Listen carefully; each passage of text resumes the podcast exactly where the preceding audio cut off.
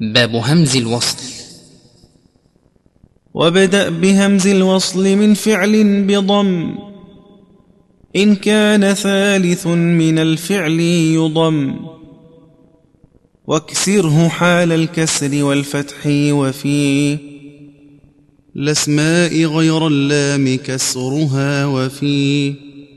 ابن مع بنات امرئ واثنين.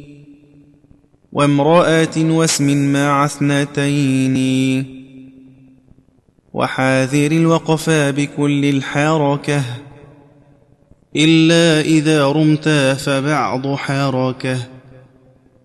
إلا بفتح أو بنصب وأشم إشارة بالضم في رفع وضم.